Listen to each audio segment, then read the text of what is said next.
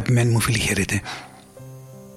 Στη σημερινή εκπομπή της Αιγαίου Άβρα μας περιμένει μια εφρόσινη έκπληξη για τους δύσκολους καιρούς του καταλητικού ορθολογισμού που ζούμε. Μας περιμένουν θαύματα και θεραπείες που το Πανάγιο Πνεύμα του Κυρίου χορηγεί σε ανθρώπους της εποχής μας απλούς ταπεινούς, άσημους, ανθρώπους της διπλανής μας πόρτας. Σε καιρούς πνευματικής ξηρασίας κάποιες ψυχές γράφουν το δικό τους σύγχρονο συναξάρι της πίστης, της υπομονής, της προσευχής, της ταπεινής αγάπης, της προσφεράς, μένοντας πιστοί σε αυτά που γεύτηκαν μέσα στην καρδιά τους. Μικρές, αληθινές ιστορίες που το άκουσμα τους μας ελευθερώνει και γίνεται γέφυρα να αγγίξουμε κι εμείς προσκυνητές το υπερβατό, το θεϊκό, το Άγιο, το αιώνιο.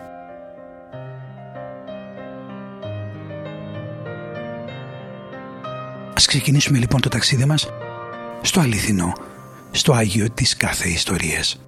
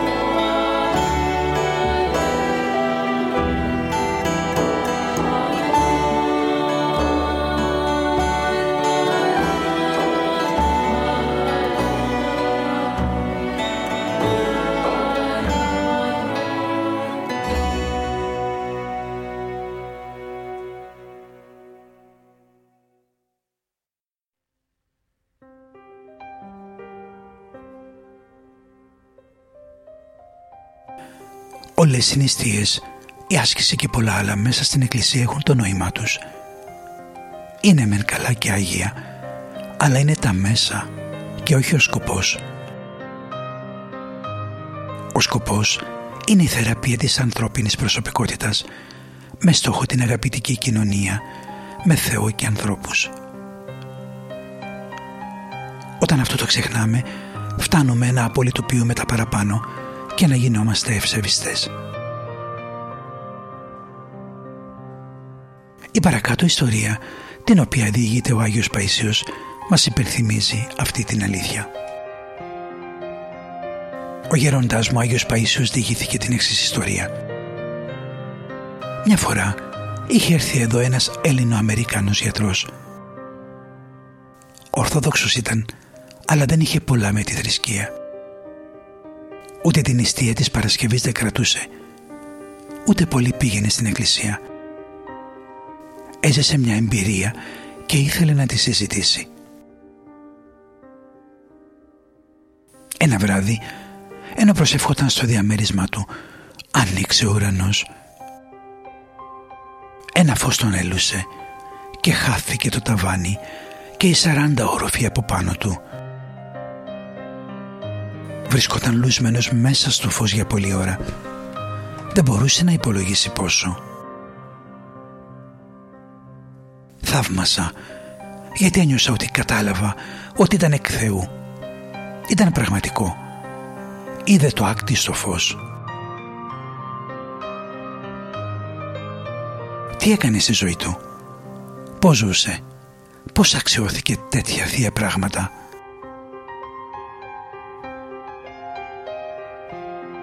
Ήταν παντρεμένος. Είχε γυναίκα και παιδιά. Του λέει η γυναίκα του Βαρέθηκα να ασχολούμαι με το σπίτι. Θέλω να πηγαίνω καμιά βόλτα. Ε, δεν δούλευε κιόλας. Άρχισε να γυρίζει με τις φίλες της και να τον τραβάει κάθε βράδυ έξω. Μετά από λίγο διάστημα του λέει «Θέλω να βγαίνω μόνη μου με τις φίλες μου». Το δέχτηκε γι' αυτό για χάρη των παιδιών του. Αργότερα του λέει «Θέλω να πάω μόνη μου διακοπές». Τι να κάνει, της έδινε και λεφτά και το αυτοκίνητο. Μετά ζήτησε να της νοικιάσει ένα διαμέρισμα να ζει μόνη της. Κουβαλούσε και τους φίλους της εκεί. Της μιλούσε, της συμβούλευε. Βρε, τι θα νιώθουν τα παιδιά μας; Τίποτα αυτή. Στο τέλος του πήρε πολλά λεφτά και έφυγε. Εκείνος φυσικά στεναχωριόταν.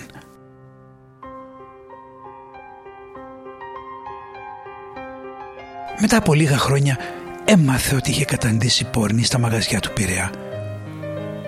Στεναχωρέθηκε, έκλαιγε, σκεφτόταν να πάει να τη βρει. Τι να της πει όμως, γονάτισε να προσευχηθεί. Θεέ μου, φώτισε με τι να πω, τι να κάνω για να σωθεί αυτή η ψυχή. Βλέπεις, την πονούσε. Ήθελε να σωθεί αυτή η ψυχή. Ούτε αντρικός εγωισμός, ούτε μνησικακία, ούτε περιφρόνηση. Πονούσε για την κατάντια της. Ποθούσε τη σωτηρία της. Τότε άνοιξε ο Θεός τον ουρανό. Τον έλουσε με το φως του.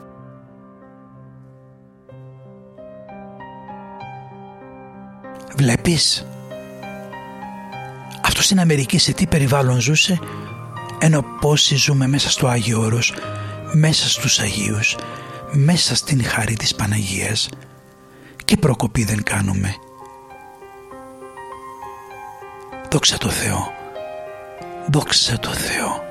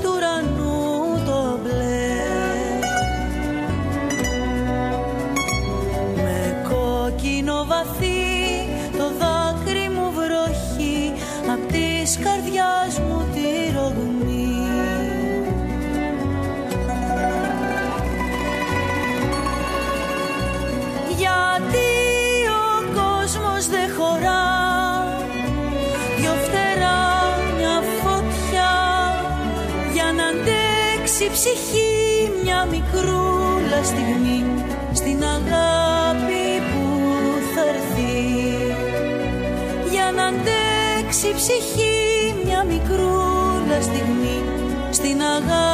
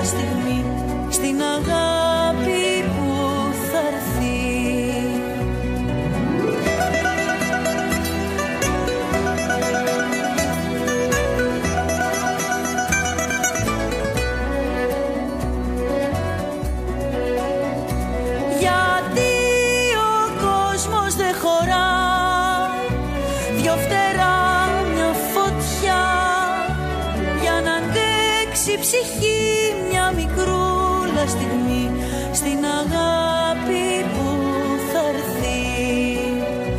Για να αντέξει ψυχή μια μικρούλα στιγμή Στην αγάπη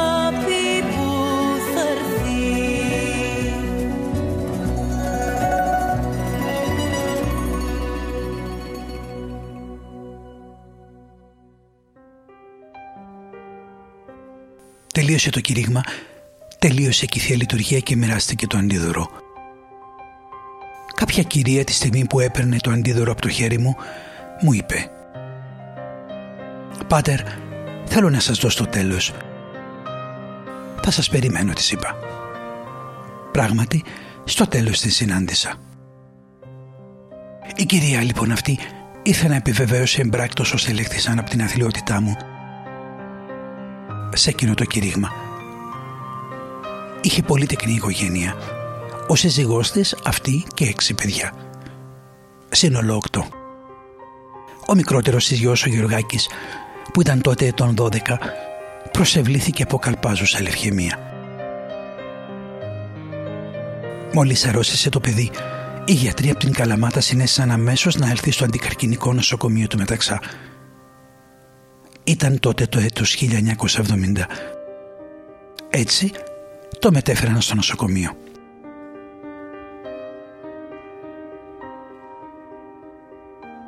Ύστερα από λίγες μέρες είπαν οι γιατροί στους γονείς ότι το παιδί σε δύο-τρεις μέρες θα πεθάνει. Είχε ήδη πέσει σε κόμμα. Αμέσως εκείνη η ευλογημένη μάνα σε συνεννόηση με τον άντρα της και τα δυο τους παιδιά, τα πιο μεγάλα που ήταν 23 και 25 ετών, πήραν την απόφαση να πάρουν το παιδί τους. Υπέγραψαν, πήραν εξιτήριο και με πολύ προσευχή μετέφεραν το παιδί τους που εξακολουθούσε να ήταν σε κόμμα στο χωριό τους. Έκαναν μια σύσκεψη όλοι μαζί και πήραν μια καταπληκτική απόφαση που φανέρωνε και τη μεγάλη τους πίστη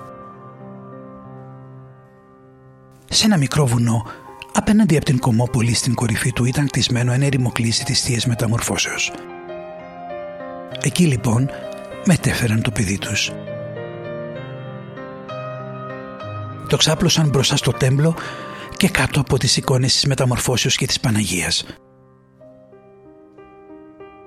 Έβαλαν λοιπόν ένα στρωματάκι και το σκέπασαν με δύο-τρεις κουβέρτες.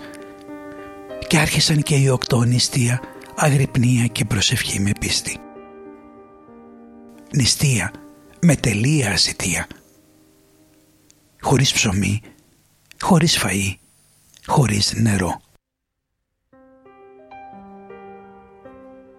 Υπήρχε στο αναλόγιο ένα παλιό ορολογείο, διότι μόνο αυτό χρειάζεται, αφού και το παρεκκλήσι ήταν αφιερωμένο στην εορτή την μεγάλη τη δεσποτική της θείας μεταμορφώσεως του Κυρίου.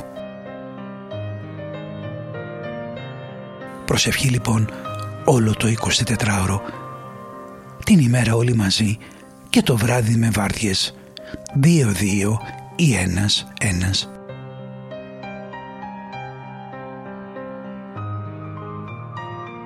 Διάβασαν τα γράμματα της 6ης Αυγούστου, δηλαδή της εορτής της μεταμορφώσεως, του Εσπερινού και του Όρθρου και το ορολόγιο ολόκληρο από την αρχή μέχρι το τέλος. Το άρχισαν από την αρχή και το τέλειωναν. Και όταν το τέλειωναν πάλι από την αρχή. Μέχρι το τέλος και πάλι από την αρχή μέχρι το τέλος και ούτω καθεξής. Τις πρώτες μέρες άντεξαν τα τρία τους παιδιά, ετών 14, 17 και 19. Και από την τετάρτη ημέρα άρχισαν να πίνουν μόνο νερό από μία παρακείμενη πηγή.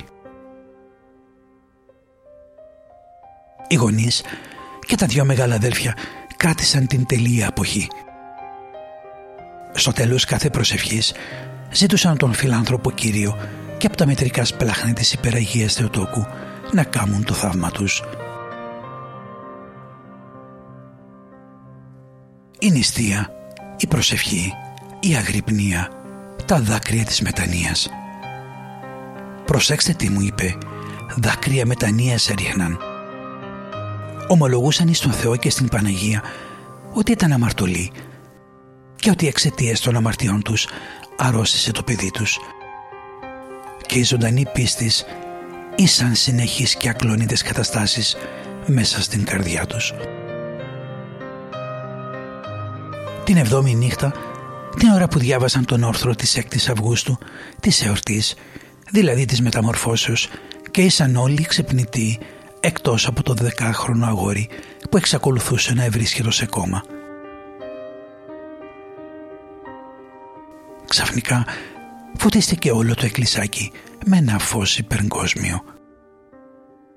Πιο φωτεινό και πιο λαμπερό και από αυτόν τον ηλίο. Βουβάθηκαν όλοι τους από την έκπληξη και τον θαυμασμό ενώ συγχρόνως στα μάτια τους ήσαν στραμμένα στην εικόνα της Θείας Μεταμορφώσεως.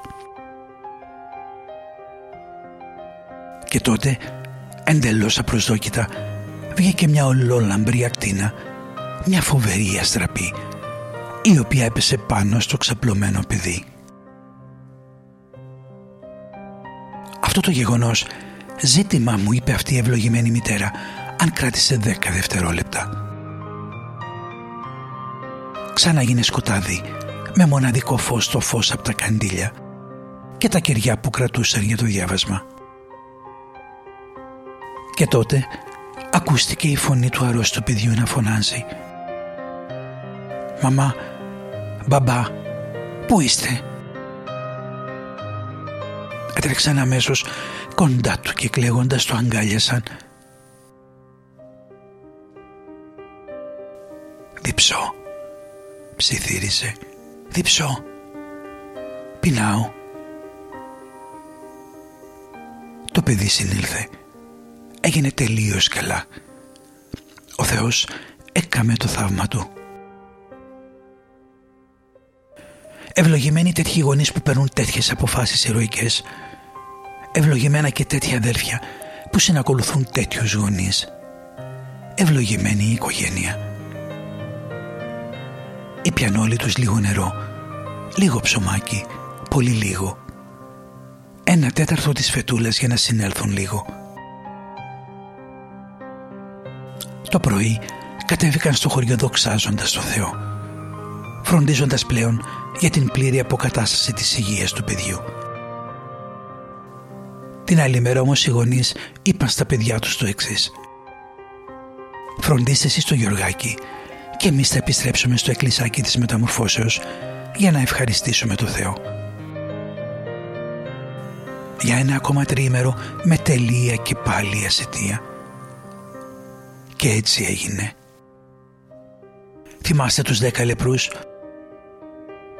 Ο ένας επέστρεψε από τους θεραπευμένους για να ευχαριστήσει τον Κύριο.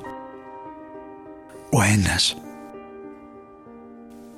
Πατήρ Στέφανος Αναγνωστόπουλος.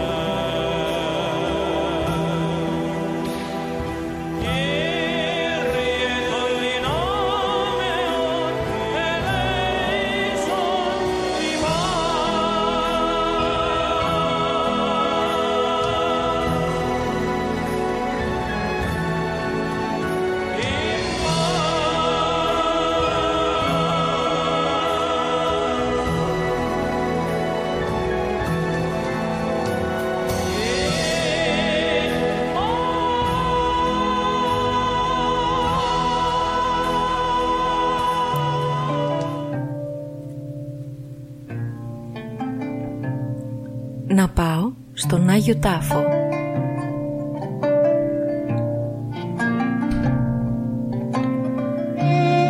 Πέρασαν τα χρόνια της, έφτανε τα 80 γιαγιά. Ήταν ευτυχισμένη στη ζωή της.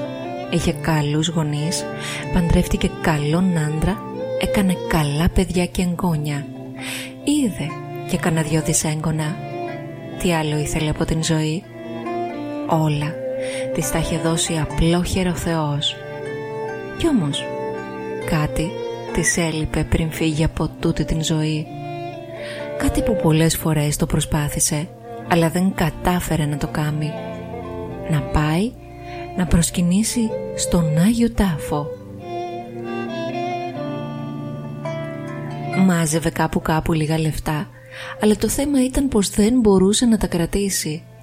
Τη μια η γειτόνισσα που βρέθηκε σε δυσκολία, την άλλη ο άνθρωπος που είχε χάσει την δουλειά του και είχε στόματα παιδικά να αναθρέψει. Μετά το φτωχό κορίτσι που θα παντρεύονταν και δεν είχε κανένα να του κάνει τα πρικιά. Πήγαινε η γιαγιά και μέτραγε το κομπόδεμά της. Έκαμε τους υπολογισμούς της από τα μαζεμένα για το ταξίδι που χρόνια επιθυμούσε να κάνει. Φαντάζονταν τον Άγιο Τάφο του Χριστού στα Ιεροσόλυμα διότι περί αυτού επρόκειτο. Να λαμποκοπά στα σημαίνια καντήλια. Έτσι όπως της το είχαν περιγράψει δυο-τρεις φίλες της που αξιώθηκαν να πάνε. Μέτραγε η γιαγιά τα λεφτά της. Και φαντάζονται τους παπάδες και τον πατριάρχη με τα χρυσά τους άμφια να περιμένουν το Άγιο Φως. Να βγει από τον τάφο του Χριστού να φωτίσει την οικουμένη να διώξει τα σκοτάδια από τις ψυχές των ανθρώπων.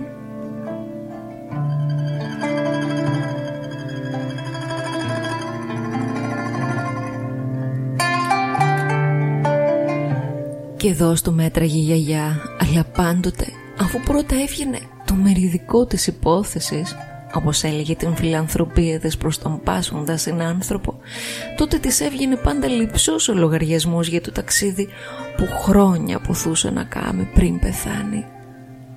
Έκανε τον σταυρό της πήγαινε και έδινε το μεριδικό της υπόθεσης εκεί όπου έπρεπε και ξανά πάλι αρχίνιζε να μαζεύει για να πάει στον Αγιο Τάφο. Δεν πειράζει έλεγε. Του χρόνου πρώτο Θεός να είμαι καλά και θα τα καταφέρω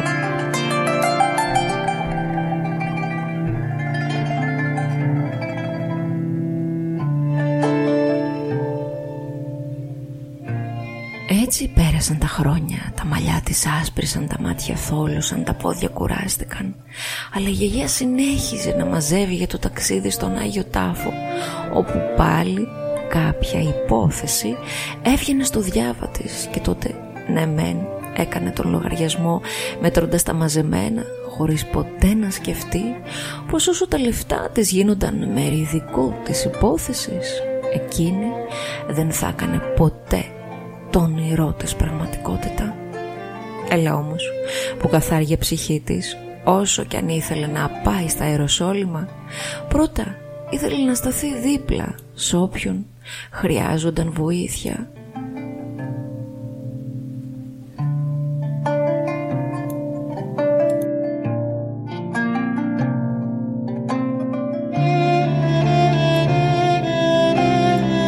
Η γιαγιά, ευσεβεστάτη και φυλακόληθη, είχε τη θέση της μέσα στην εκκλησία της ενορίας της.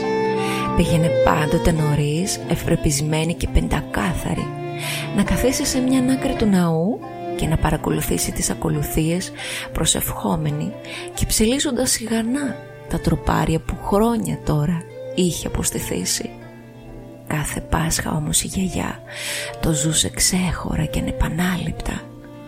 Όταν έσβηναν τα φώτα για το Άγιο Φως, εκείνη έκλεινε τα μάτια και φαντάζονταν πως ήταν στον Άγιο Τάφο γονατιστή να περιμένει το Άγιο Φως να πεταρίσει από μέσα και να φωτίσει την ανθρωπότητα. Το ζούσε το μυστήριο η ψυχή της και όταν ξανά άνοιγε τα μάτια της, δακρυσμένη, μονολογούσε «Να με καλά, του χρόνου πρώτα ο Θεός να με αξιώσει να πάγω».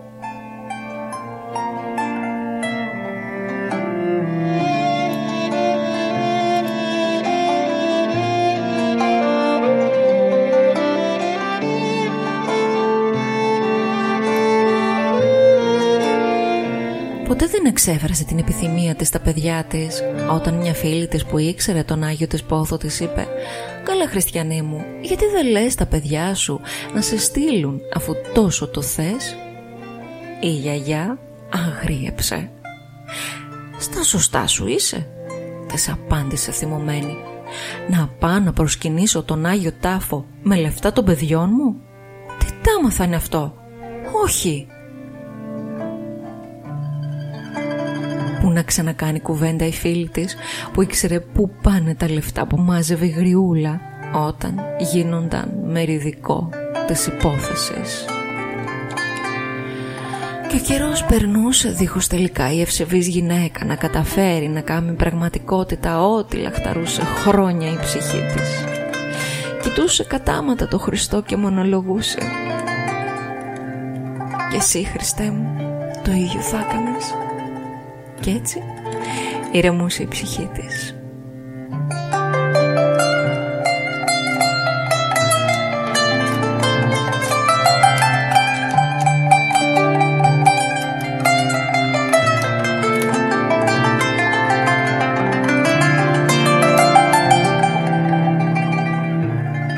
Χρόνο που βλέπε τη ζωή της να φεύγει από πάνω της Τόσο το βάζε πείσμα να καταφέρει να μαζέψει τα χρήματα της Ιεράς Αποδημίας και όσο μάζευε τόσο έδινε αφήνοντας πάντα για τον επόμενο χρόνο την πραγματοποίηση του μεγάλου ονείρου.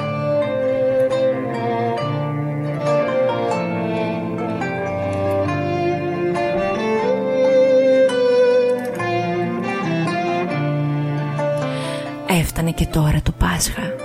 Η γιαγιά ετοιμάζονταν να ζήσει την Ανάσταση όπως όλος ο κόσμος. Ήξερε πως και φέτος η ευκαιρία να πάει στον Άγιο Τάφο είχε χαθεί. Μια ακόμη υπόθεση είχε τακτοποιηθεί χάρη της μεγάλης φιλανθρωπίας της.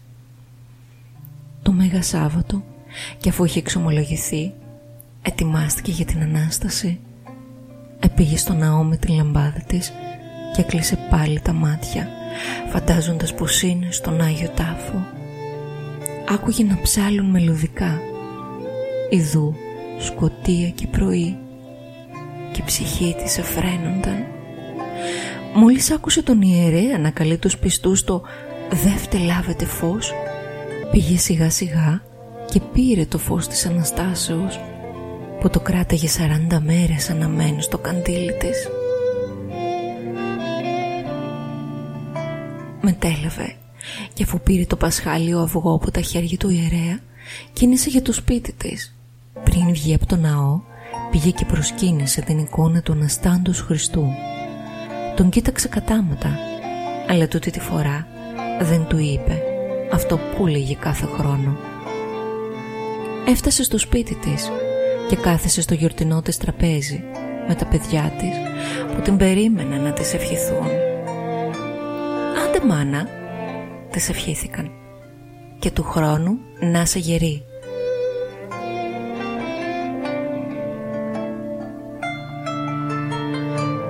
Η γιαγιά χαμογέλασε και τους ευχαρίστησε. Στο τέλος σηκώθηκαν και εκείνη τους φίλησε έναν έναν μοιράζοντας απλόχερα τις ευχές της ψυχής της.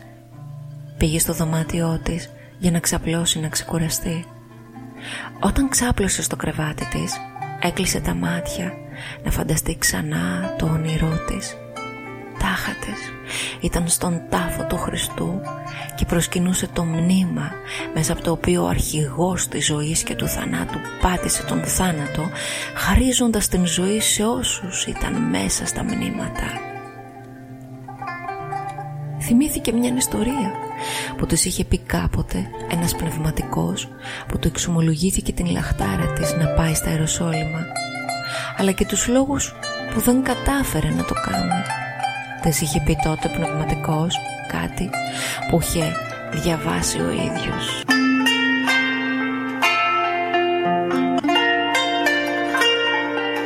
Ένας μοναχός κάποτες ήθελε να πάει να προσκυνήσει στον Άγιο Τάφο. Γύριζε τα χωριά και ζητώντας ελεημοσύνες μετά από χρόνια, γέρος πια, κατάφερε να μαζέψει 30 λίρες. όσες ακριβώς χρειάζονταν για το ταξίδι. Έβαλε μετάνια στον ηγούμενο και κίνησε να πάει για το προσκύνημά του. Δεν είχε βγει καλά καλά από το μοναστήρι και βλέπει έναν άνθρωπο κουρελί, χλωμό και θλιμμένο, που είχε απλωμένο το χέρι ζητώντας ελεημοσύνη. «Πού πας γέροντα» ρώτησε ο κουρελής τον καλόγερο. «Πάω στα αεροσόλυμα να προσκυνήσω, να κάνω τρεις γύρες στον Αγιο Τάφο και να τον προσκυνήσω» του απαντά ο μοναχός. «Πόσα λεφτά έχεις» τον ρωτά ο Ζητιάνος. «Τριάντα λίρες» απαντά ο καλόγερος. Δώσε μου εμένα τις τριάντα λίρες που έχω παιδιά πεινασμένα να ταΐσω. Δώστε μου και κάμε τρεις φορές το γύρο μου και ύστερα πέσε και προσκύνησέ με. Ο καλόγερος έβγαλε το σακούλι του με τις λίρες και το έδωσε στο φτωχό και ύστερα έκαμε το σταυρό του. Γύρισε τρεις φορές τον Ζητιάνο και έπεσε και τον προσκύνησε. Όταν σηκώθηκε, ο Ζητιάνος είχε εξαφανιστεί και είχε μείνει μονάχος στη γη στο σακούλι με τις λίρες. Έκαμε το σταυρό του και πέστρεψε στο μοναστήρι του αφού πρώτα μοίρασε όλες τις λίρες τους φτωχούς. Γύρισε πίσω ευτυχής γιατί κατάλαβε πως τελικά είχε κάνει το όνειρό του πραγματικότητα. Γύρισε πλευρό η γιαγιά και χαμογέλασε με ένα μυστηριώδες χαμόγελο. «Χριστέ μου», ψιθύρισε, «μην σε έχω προσκυνήσει».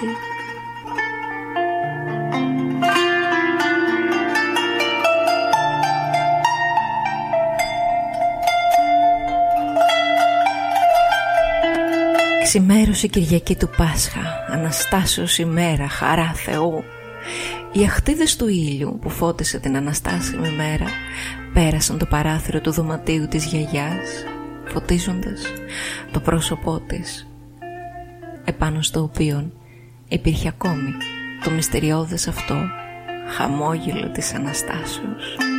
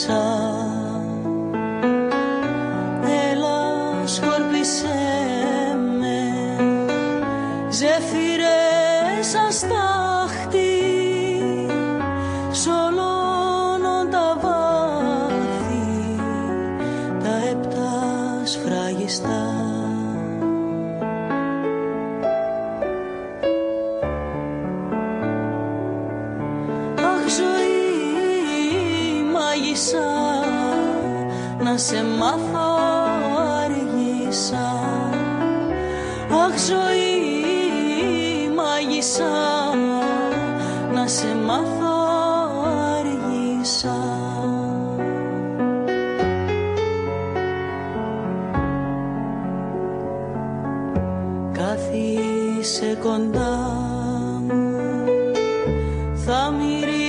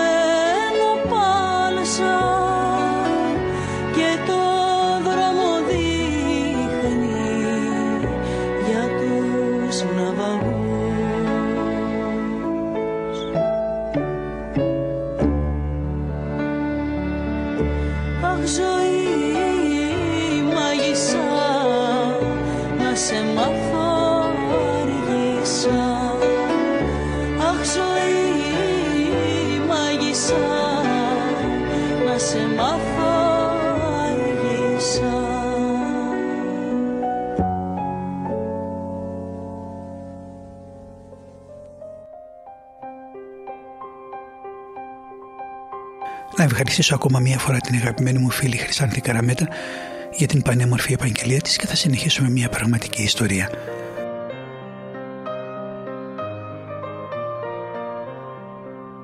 Η Φωτεινή γεννήθηκε στη Στερεά Ελλάδα και στα 7 της χρόνια ορφάνεψε. Έπεσε δυστυχώς σε άπλες τείους που διαμέλησαν σε μια νύχτα την περιουσία της, την εισφετεριστήκανε και την κακομεταχειριζόνταν. Η μικρή Φωτεινιό προσκολήθηκε στη γειτόνισά της την κυρία Παπαδιά που ήταν και χείρα και είχε τρία κορίτσια. Είχε μάθει η Παπαδιά στα κορίτσια και στην Φωτεινιό να κεντάνε πρίκες για τις πλούσιες κοπέλες και έβγαζαν τα προς το ζήν. Δίπλα με την Παπαδιά καθόταν η Φωτεινιό από τα 7 της χρόνια άκουγε την παπαδιά να προσεύχεται και έλεγε «Ευχαριστώ σε Κύριε, ευχαριστήσω μεν το Κυρίο». Την άκουγε να το λέγει συνέχεια και σαν παιδούλα η Φωτεινιό έμαθε αυτή την ευχή. «Ευχαριστώ σε Κύριε». Μέχρι τα 17 της χρόνια κοιμόνταν στους θείους της και πρωί πρωί πήγαινε στις κυράς Παπαδιάς για δουλειά για τα δικά της έξοδα. Στα 17 της χρόνια αξιώθηκε μια εκδρομή σε ένα γυναικείο μοναστήρι και πόθησε η κακομήρα να γίνει μοναχή. Γυρίζοντας όμως σπίτι βρέθηκε αντιμέτωπη με ένα δυσάρεστο γεγονός. Οι θείοι της, για να την ξεφορτωθούν, της είχαν βρει ένα γάμπρο που φυσικά δεν ήταν από σόι και δεν ζήταγε πρίκα.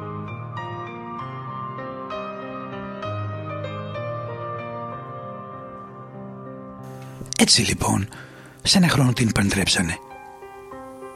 Ο άντρας της είχε καφενείο και δυστυχώς έπινε και άλλες ουσίες και έτσι τα πράγματα δυσκόλεψαν. Του χάρισε τρία παιδιά, ένα αγόρι, τον Φάνη και δύο κορίτσια. Η κακομήρα προσπαθούσε να τα αναθρέψει με νουθεσία κυρίου. Κάθε φορά που ο άντρας γύρισε από το καφενείο μεθυσμένος και τα μωρά ήταν άρρωστα ή γκρινιάρικα, αυτός ήθελε να τα μαλώνει ή να τα δέρνει. Τότε η κακομήρα έμπαινε μπροστά και έτρωγε αυτή όλο το ξύλο. Και πάντοτε με την ευχή «Ευχαριστώ σε Κύριε, ευχαριστήσω μεν το Κυρίο».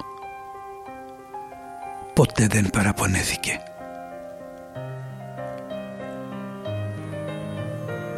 Στα 4-5 χρόνια του γάμου της, επειδή δεν πήγαινε καλά η επιχείρηση του άντρα της, μετακόμισαν στην πρωτεύουσα του νόμου και έκαναν ένα μεγάλο καφενείο με τα ξαδέρφια του. Όμως, σιγά σιγά ο καφενές έγινε καφετέρια.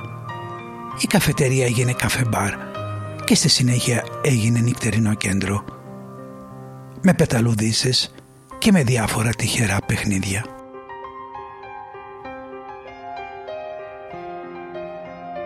Γυρνούσε αργά ο Ανέστης. Δεν του άρεσε πια η κυρία Φωτεινιό. Την φώναζε. Την έλεγε μούχλα. Την έλεγε πανούκλα. την έλεγε χολέρα. Την έβριζε, την ταπείνωνε. Εκείνη πάντοτε με ταπείνωση και πολύ καρτερία έλεγε «Ευχαριστώ σε Κύριε, ευχαριστώ σε Κύριε». 18 χρόνια πέρασε αυτό το μαρτύριο. Δεν την άφηνα να πάει στην εκκλησία και έλεγε με δάκρυα Παίρναν τα παπούτσια μου και τα ρίχνα στο πηγάδι ή τα ρίχνα στην κοπριά για να μην μπορώ να πάω. Πώς να πάω, ξυπόλυτη. Και τα έβγαζα, τα έπλαινα και μετά τα φορούσα βρεγμένα αλλά τα άλυφα με λίγο λάδι για να μην με λέει η γειτονιά νοικοκυρευτή. Και πήγαινε στην εκκλησία και δεν με ένοιαζε. Μετά από 18 χρόνια δύσκολη ζωής, ξημέρωμα καθαρής Δευτέρας, γύρισε στις 4 ο κερανέστης το πρωί τα χαράματα.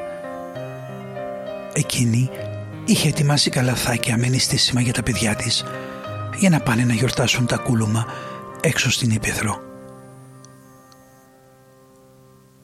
Σηκώνεται μπουρινιασμένος ο κυρανέστης και λέει «Φάνη σήκω και ετοίμασε την ψισταριά γιατί θα βάλουμε να ψήσουμε κρέας και να χορτάσουμε. Σήμερα κάλεσα τα παιδιά που είναι κλειστή η ταβέρνα να πιούμε και να φάμε όλοι μαζί. Τόλμησε τότε η κακομήρα η Φωτεινιό να πει «Βρε Ανέστη μου, σήμερα είναι καθαρά Δευτέρα. Οι χριστιανοί όλοι νηστεύουν και τιμάνε την αρχή της Σαρακοστής που στην Μεγάλη Εβδομάδα ο Χριστός μας σταυρώθηκε για τη σωτηρία μας τι θα κάνουμε; Σαν τους Εβραίους θα φάμε καθαρά Δευτέρα κρέας. Ρε, εσύ θα με πεις Πανούκλα Εβραίο, εσύ θα με πεις. Άρχισε λοιπόν να τη φωνάζει και να την βρίζει, να πετά τα πράγματα στο σαλόνι του, να σπάει τα αντικείμενα και όπως σηκώνει το χέρι να τη χτυπήσει, πέφτει κατάχλωμος κάτω. Μαζεύτηκαν τα παιδιά. Ο γιος άρχισε να φωνάζει στη μάνα του. «Εσύ φταίς ρε μάνα γιατί τον σκότωσες στον πατέρα μας. Τι του έκανες» Η κατάσταση τραγική. Ήταν και τεράστιος ο κυρανέστης. Ήρθαν οι γείτονες, τον βάλαν στο κρεβάτι και όταν ήρθε ο γιατρός το μόνο που διαπίστωσε ήταν ότι δυστυχώς είχε υποστεί ημιπληγία Είχε αγγεχθεί το κέντρο της ομιλίας του, είχε στραβώσει το στόμα του και το δεξί του χέρι και το δεξί του πόδι είχαν παραλύσει.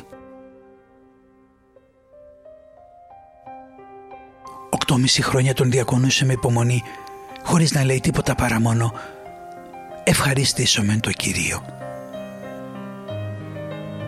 Τα παιδιά της την βασάνιζαν, την γιουχάρανε, την κοροϊδεύανε, της κάναν τα ίδια – Εκείνη υπέμενε λέγοντας πάντοτε «Ευχαριστήσω μεν το Κυρίο».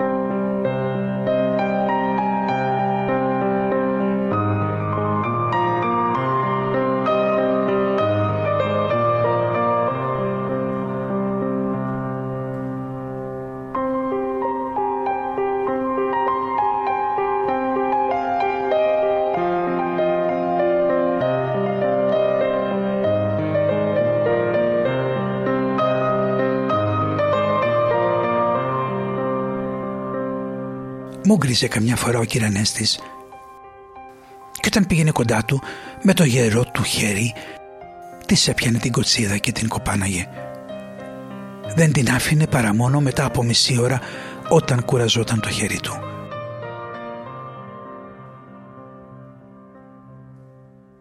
Πέρασαν οκτώμιση χρόνια. Μεγάλες ώρες παραμονή των Θεοφανίων λέει η Φωτεινιό και ετοίμασα στο σπίτι του καντήλι να θυμιάσω γιατί θα περνούσε ο Παπαβασίλης να γιάσει. Διάβασε και μια ευχή στον άντρα μου. Μόλις έφυγε ο ιερέας ήρθε ο Φάνης ο γιος και άρχισε να φωνάζει. Τι βρωμό κοπάει εδώ μέσα σαν νεκροταφείο.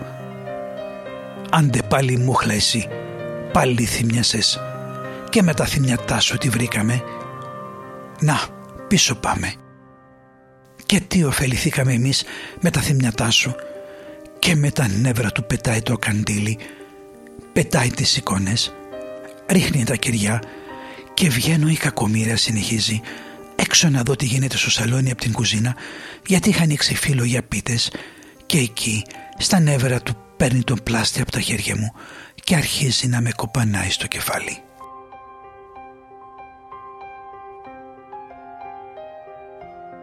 Λυποθύμησα από τον πόνο και έπεσα κάτω. Ήρθαν οι γειτόνισες και με συνέφεραν και όταν συνήλθα είδα τον εαυτό μου στον καθρέφτη και τρόμαξα. Είχα ένα καρούμπαλο τόσο μεγάλο σαν αυγό.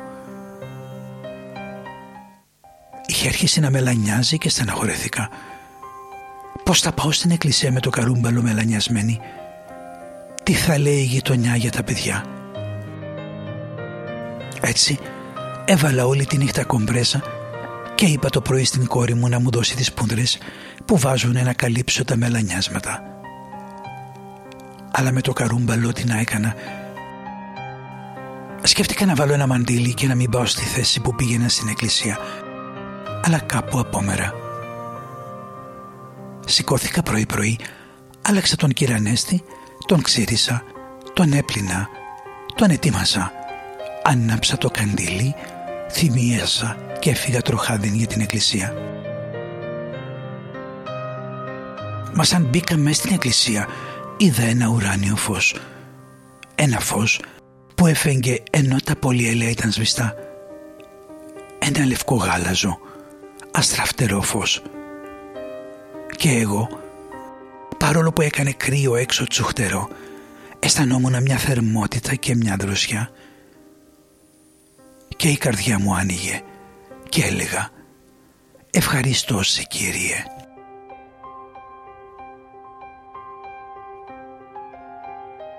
Πήγα λοιπόν στην ακριανή πόρτα που είναι στα αριστερά, εκεί που κάθονται οι γυναίκες για να μπορώ να ατενίσω τον Παντοκράτορα, να χαίρομαι και να παρηγοριέμαι.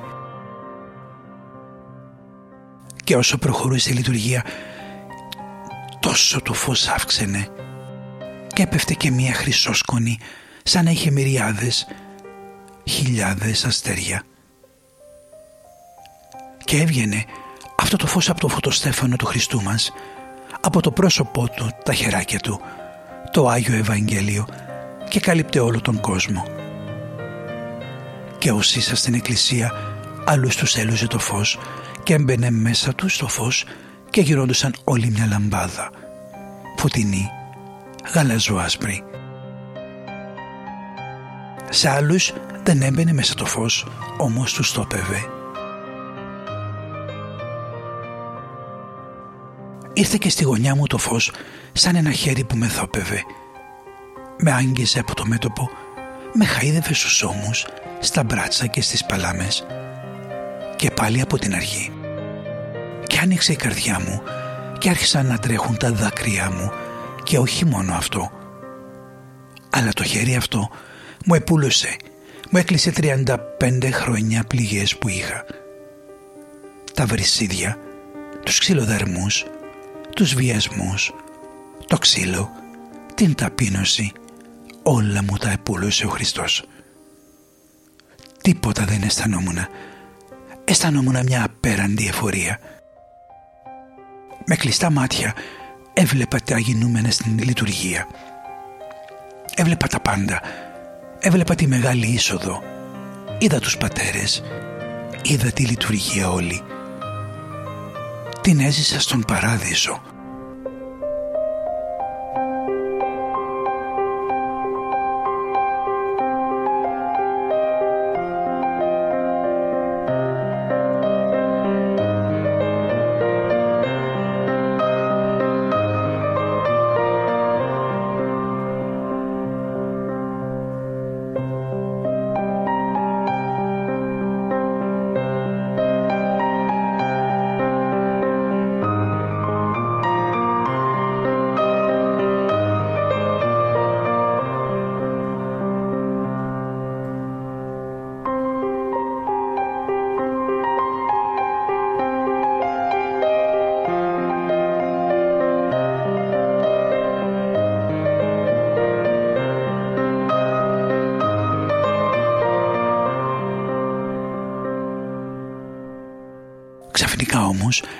είδα τις γυναίκες να αρχίσουν να κινούνται και κατάλαβα ότι πάμε για να κοινωνήσουμε. Ήρθε η ώρα της θείας κοινωνίας. Ετοιμάστηκα και όπως κοίταζα να δω το τσεμπέρι μου, τι να δω. Το χέρι μου είχε γίνει καλά και το καρούμπαλο. Δεν είχα ούτε καρούμπαλο. Είχε φύγει το καρούμπαλο και με μεγάλη χαρά ότι δεν θα εκτεθώ στην γειτονιά στάθηκα στη σειρά. Και είπα να δω ποιος ιερέας κοινωνάει. Ένας δεσπότης, μα τι δεσπότης. Τη χρυσά άμφια φορούσε. Τη διαμάντια και μπυρλάντια είχαν πάνω τα ρούχα του. Άστραφτε ολόκληρος και φορούσε μια κορώνα όχι σαν αυτές των δεσποτάδων μια βασιλική κορώνα που άστραφταν χιλιάδες τα μπυρλάντια και τα διαμάντια και πάνω στην κορώνα του είχε αγγέλους. Μα και δίπλα του είχε δύο παραστάτες αγγέλους που κρατούσαν το μάκτρο. Με έπιασε τρόμος. Τα χέρια του το πρόσωπο του έφεγγαν σαν τον ήλιο. Και κρατούσε μια χρυσή λαβίδα. Αλλά δεν είχε μέσα το σώμα και το αίμα του Χριστού. Είχε ένα καρβούν αναμένο. Και η δόλια η κακομήρα τι να κάνω; Πως θα κοινωνήσω το καρβούνο; Φαίνεται τέτοια τυπικά έχουν σήμερα.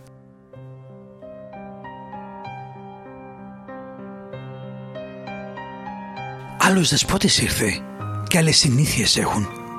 Και τι να κάνω εγώ; Και πως θα καώ; Και θα βάλω τις φωνές στον κόσμο; Πήγα στην άκρη και έλεγα περάστε περάστε κι εσείς ε πέρασανε καμιά 25 που ήταν στην ουρά.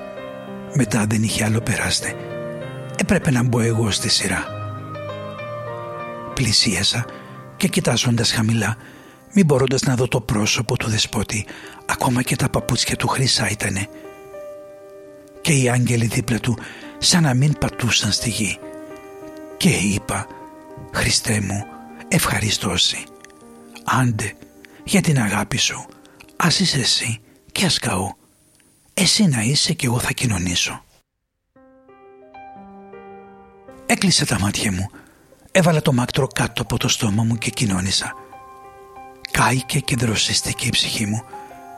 Άνοιξε η καρδιά μου και άρχισα να λέω από την καρδιά μου «Ευχαριστώ σε Κύριε, ευχαριστήσω με το Κύριο, ευχαριστήσω με το Κύριο, σε ευχαριστώ, σύ Κύριε».